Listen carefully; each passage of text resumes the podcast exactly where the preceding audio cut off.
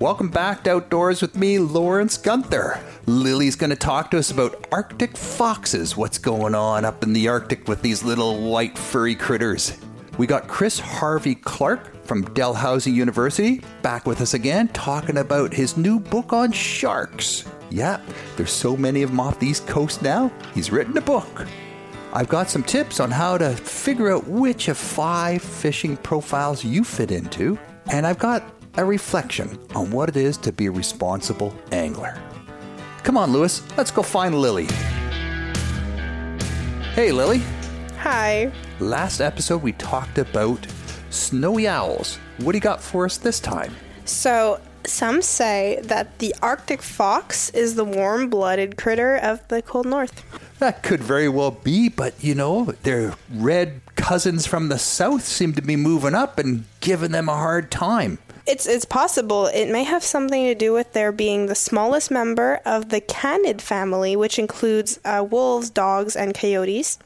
In adulthood, there's only about 75 to 115 centimeters in length. Despite their small size, they're really sly predators, and they're able to smell like seal dens miles away. So they're known for their really, really white fur. Arctic foxes, fittingly nicknamed snow foxes, are uniquely well suited for life in frigid temperatures. So living as far south as Canada's northern boreal forest, all the way up to the Arctic, they're more than a match for winter. So, how do they deal with all that cold? An Arctic fox ultra thick fur coat is more than for snow. Actually, it's essential for their survival. It gets cold where they live, like so up to minus 50 degrees Celsius. With their thick fur that keeps their bodies at a toasty 40 degrees. Wow. Yeah. So their furry tails serve as a purpose too, and they act as a blanket when they sleep, and it provides them bal- balance too when they're walking. Are they always white? So in the winter, the color of their coats uh, makes it difficult for bears and wolves and like other birds of prey to spot them. Oh, yeah. But depending on the time of year, Arctic foxes can be brown, gray, and sometimes kind of blue, which allows them to blend in with other seasonal colors. So they grow thick fur between their toes, acting as little snow boots and muffling their footsteps so nearby predators are less likely to hear them. Oh, God, that's cool. Do they use dens like wolves? Well, like their insulated fur, an Arctic fox's den is kind of another thing to, for their survival. Okay. So they're really good diggers, and they can burrow as far as like two to three and a half meters underground. Wow. So a single den can have up to a hundred entrances. Wow. So this makes it that they're always they always have an alternate way to enter or exit without running the risk of being ambushed. Do they hibernate? Uh, during a particularly really rough stretch of weather, or you know, during a series of unsuccessful hunting excursions, they actually followed the example of bears. So long as they're warm in their dens, foxes can hibernate like bears for short periods of time by slowing their metabolism and heart rates. These dens are really crucial. Arctic foxes will use the same hideout for generations. Really? Right? So some dens that have been discovered are like 300 years old. Wow. I heard the red foxes are actually going in there and kicking the white Arctic foxes out and taking over their dens. It's like colonialism. So, what do they like to eat? So lemmings are their favorite snacks, but Arctic foxes they also eat uh, rodents, birds, fish, berries, insects.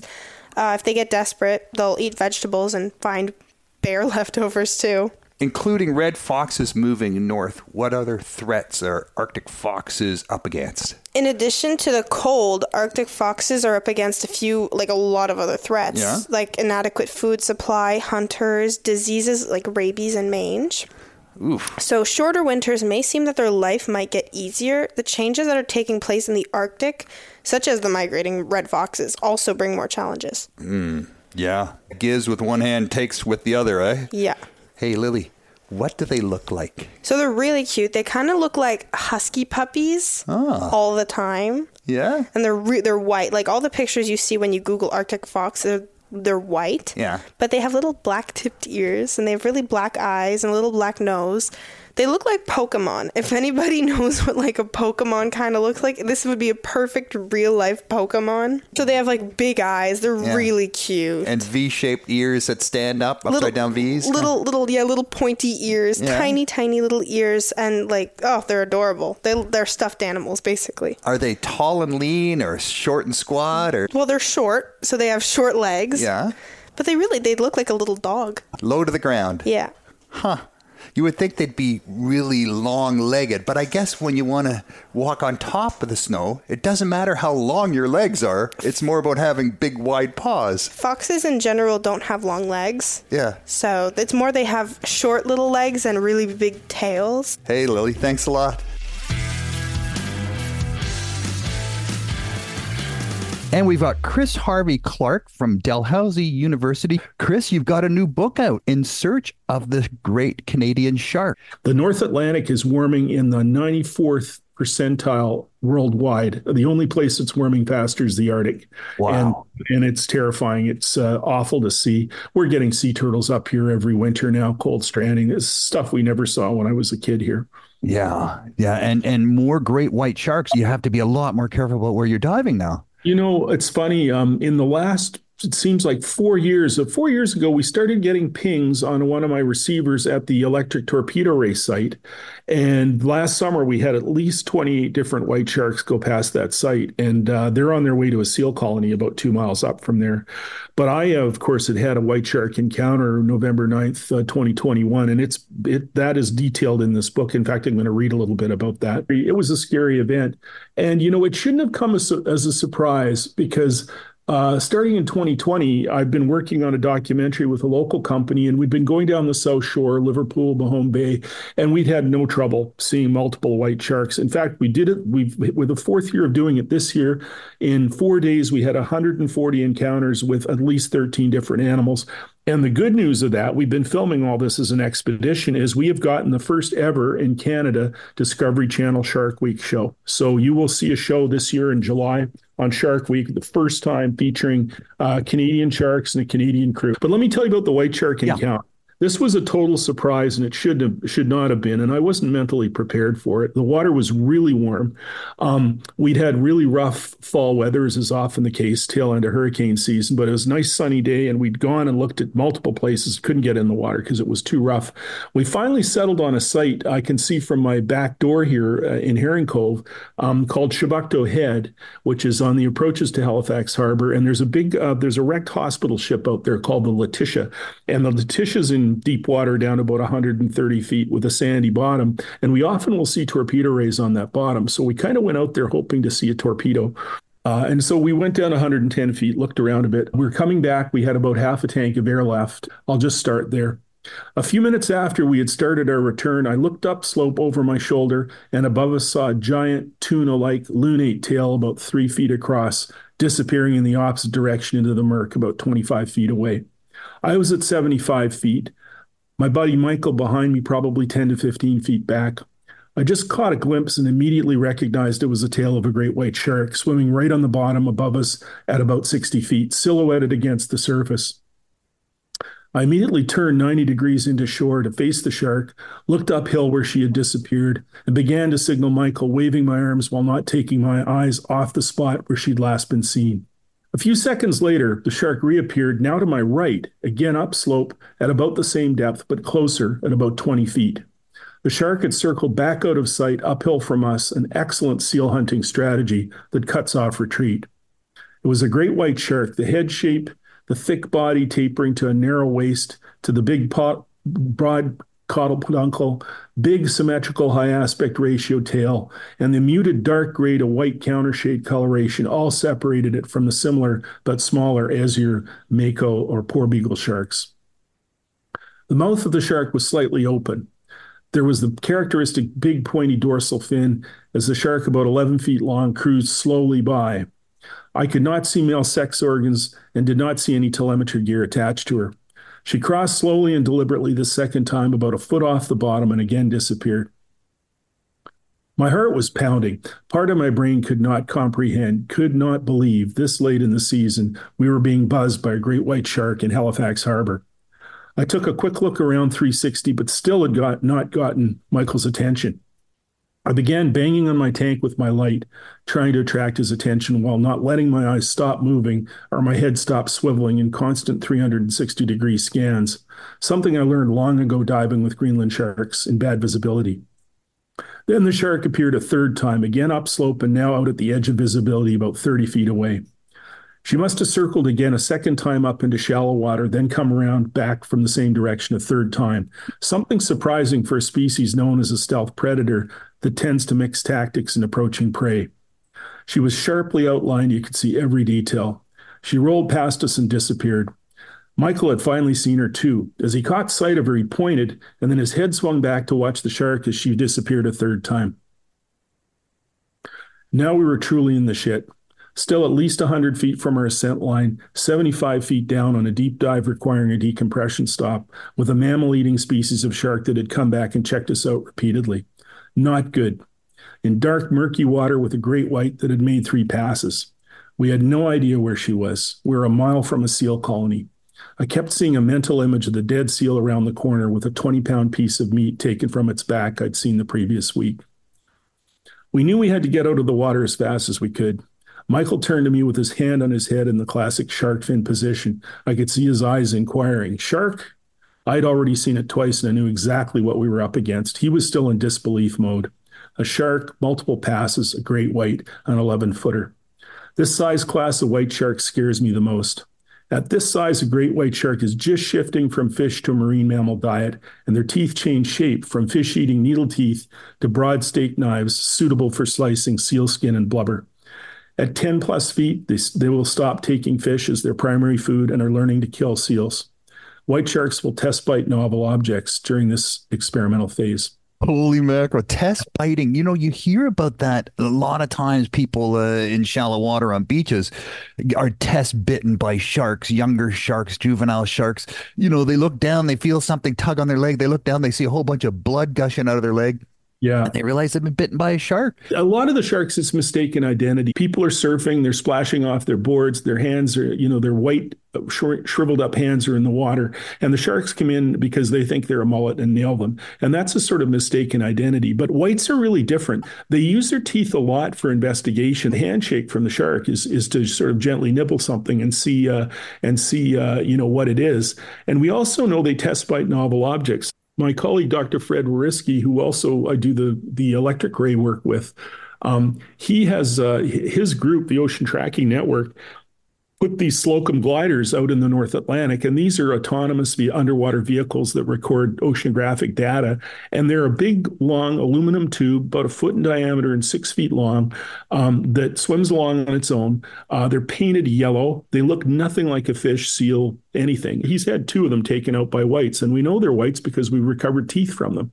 And the teeth size would indicate this is around a 10 footer most of the time. So the 10 footers are, you know, the adolescents of the shark world, and they're out there nibbling things to figure out A, what they are, and B, are they edible. Tell us about the green shark. Tell, tell you a Greenland shark story. So I was really privileged, myself and Jeffrey Gallant, really to be the first people to quite regularly swim with, film with, and study uh, Greenland sharks during a very unusual uh, encounter period with them in the St. Lawrence off uh, the area of Baie-Comeau. And the first year we that they showed up, we'd been looking for looking for them for years. Finally, found a number of them coming into shallow water and recorded that, and even did a documentary that summer on it. So here's what happened. Anchoring the support boat off a fast flowing river black with freshwater runoff, I jumped into five meter water that was the color of coffee.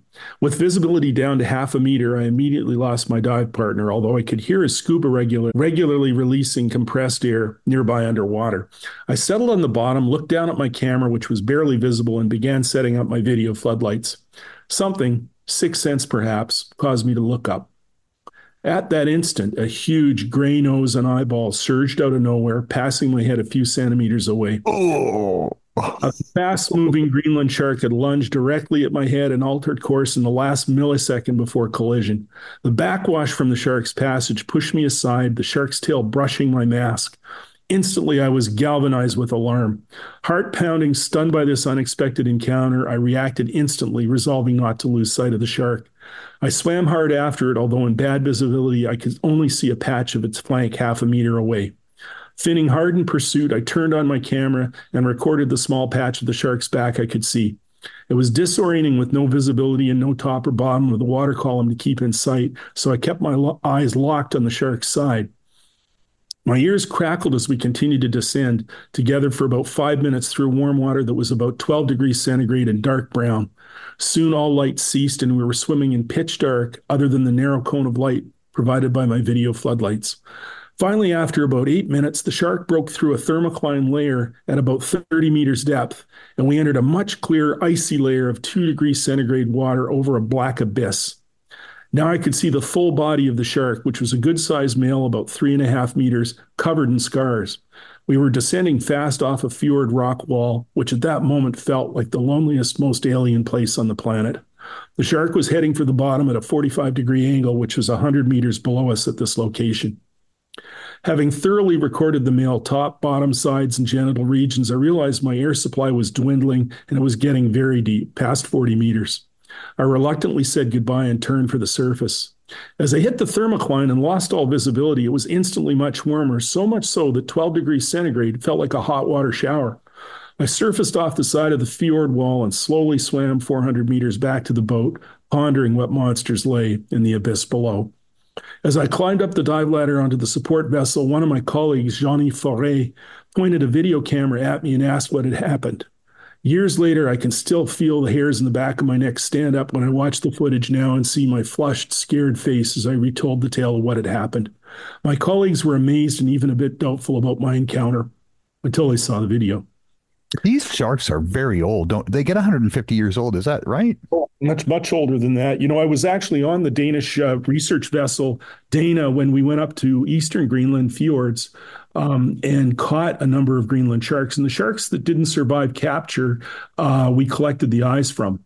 And Julius Nielsen uh, was a graduate student on that trip, used those eyes to identify the ages. The lenses formed, you know, sort of very soon after conception. And so it's really a time clock, and the decay of radiocarbon in that will tell you how old the animal is.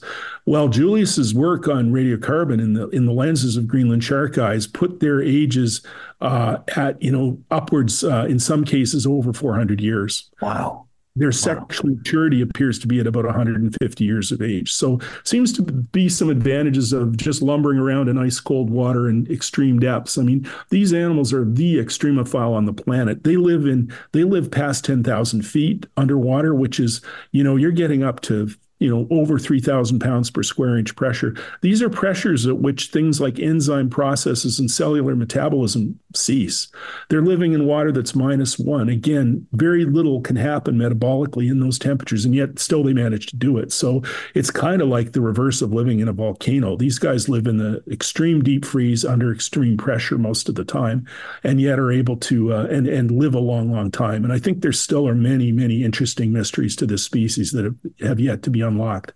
I mean, they live in complete darkness down there, and then they must eat some of those really crazy, you know, deep sea monsters. Oh, when when I've done necropsies on them, and we, you know, one of the interesting things is that they eat all kinds of things. So they'll tear blubber off dead whales, and in fact, uh, dead whale carcasses on the bottom of the sea are probably being colonized, at least in part because animals like Greenland sharks open them up, and then the smaller invertebrates, the crabs and sea stars and things, can get in there and eat them, which they can't. You know, they can't get through the skin of a whale. But as soon as the Greenland sharks colonize it, then they can. And here it is in a black abyss.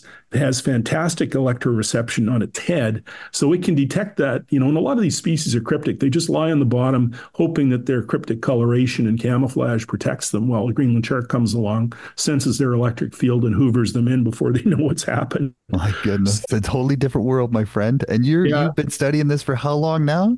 Oh gosh, you know, started with six gills back in the 80s, really, I guess. I yeah. did my first paper on six gills and then Greenland sharks. And then more recently, it's been torpedo rays. And right now, we're looking at the use of photo identification methodology for all the white sharks we've been recording because we've got over 40 now on record as part of this uh, study we're doing down on the South Shore. And it appears that there are about five different characters you can look at in white sharks. It's just like a fingerprint. You can identify individuals based on their marks. Um, what hasn't happened yet, we haven't developed a good mechanized machine learning way to do that. And I think that's the next step. And that may even happen on my campus at Dal because we have a very good uh, computer science, machine learning, uh, AI um, division there that is quite keen to take this on. So that'll be the next chapter, I think.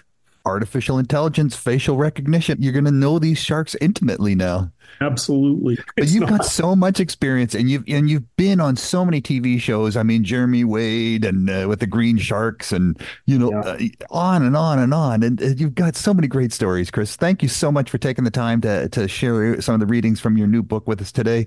And uh, good luck with all that. And let's keep in touch, man. Thank you. Always a pleasure to chat, Lawrence. And uh, I admire so much what you're doing with Bluefish. Keep it up. Basically there's five different sort of profiles you can fit into as an angler.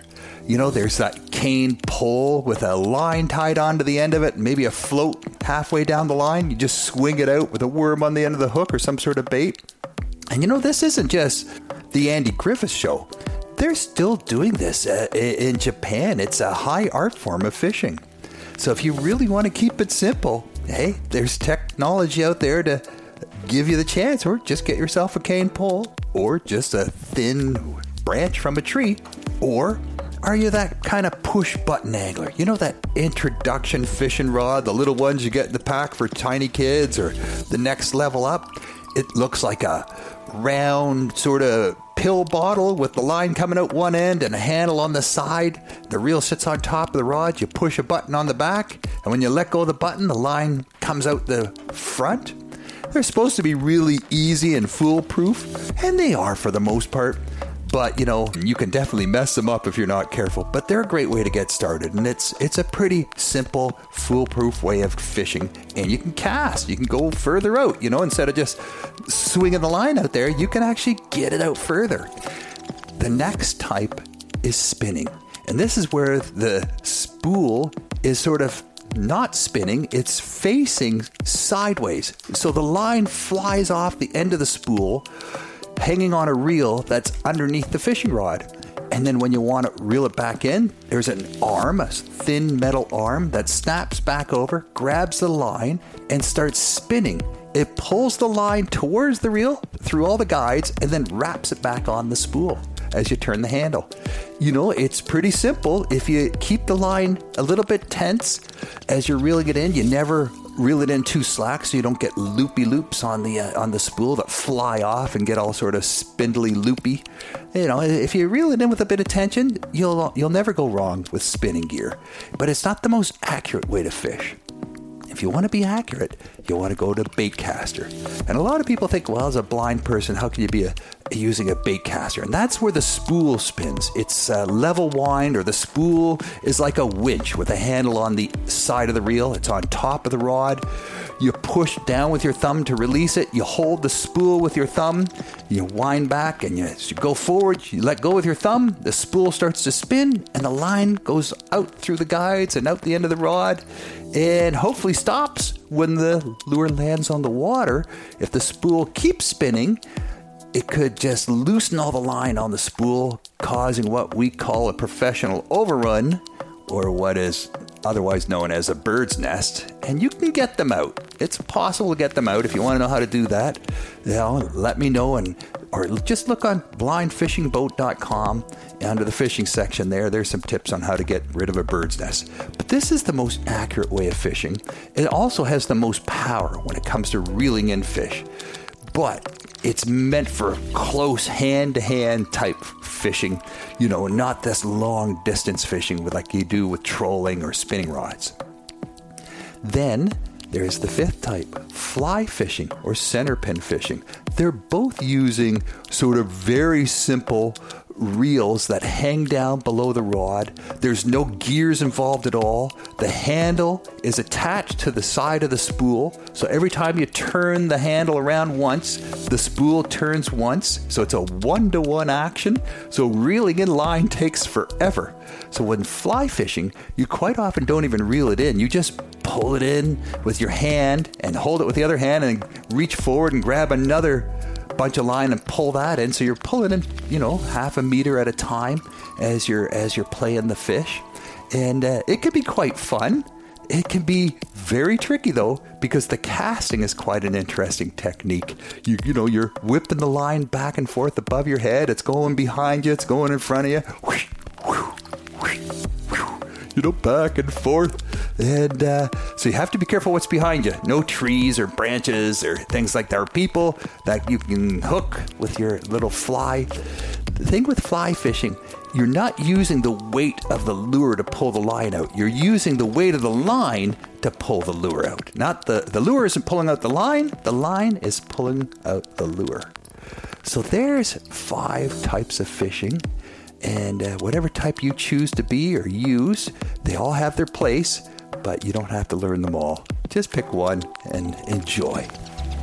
How do you become a responsible angler? It's got nothing to do with the type of rod you use or how much you spend on fishing equipment or whether you let all your fish go or, or just keep a few for dinner. Learning to fish, it's like a child, right? You first just want to catch a fish. And quite often you catch them right underneath the dock, a little fish, and you let it go and catch another one. And, you know, it's just so much fun, right? You, you get a bite, it wiggles, you pull it in, you let it go.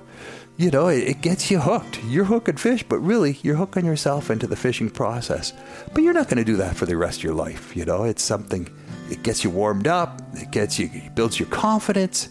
But then you want to go catch a big fish somewhere maybe something to eat, maybe something that's not just, you know, as big as your hand.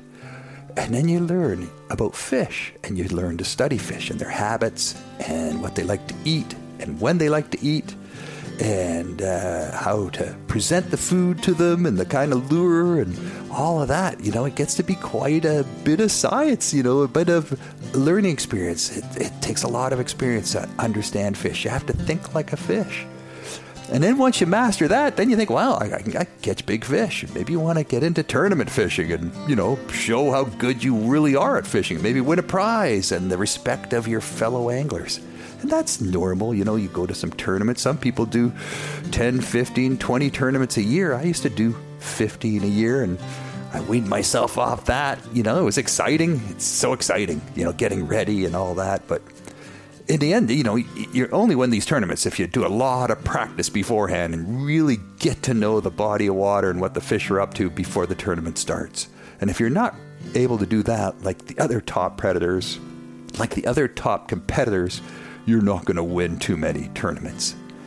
And then at some point, it's not about catching a lot of big fish. It's just about going fishing. And maybe you catch a fish, and maybe you don't. And maybe you catch one or two fish, and they're just the right size, and you say, I'm done for the day. I've got, got a meal to share with my family. I'm good. And you just go and look around and just paddle around or drive around with your electric motor or, you know, float around and, and just see what's out there, see what's going on, what's changed, what's different. What do you need to be uh, aware of? What do you need to alert the officials to? Or just how beautiful it is. You know, the tranquility, the birds, the sun, the wind, the water. You're just out there with nature, feeling like just a small bit of nature. Follow me on Facebook, Twitter, and Instagram, or visit me at lawrencegunther.com to keep up to date on my blogs and videos. Subscribe to get the latest episodes of Outdoors with Lawrence Gunther by visiting your favorite podcast provider. And please take some time to rank us and give us some comments. Send me your feedback, suggestions, and questions at feedback at ami.ca. Mark Aflalo is our technical producer. The manager of AMI Audio is Andy Frank.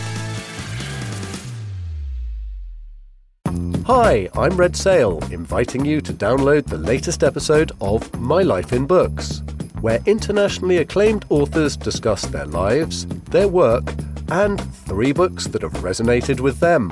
That's My Life in Books, available wherever you get your AMI podcasts.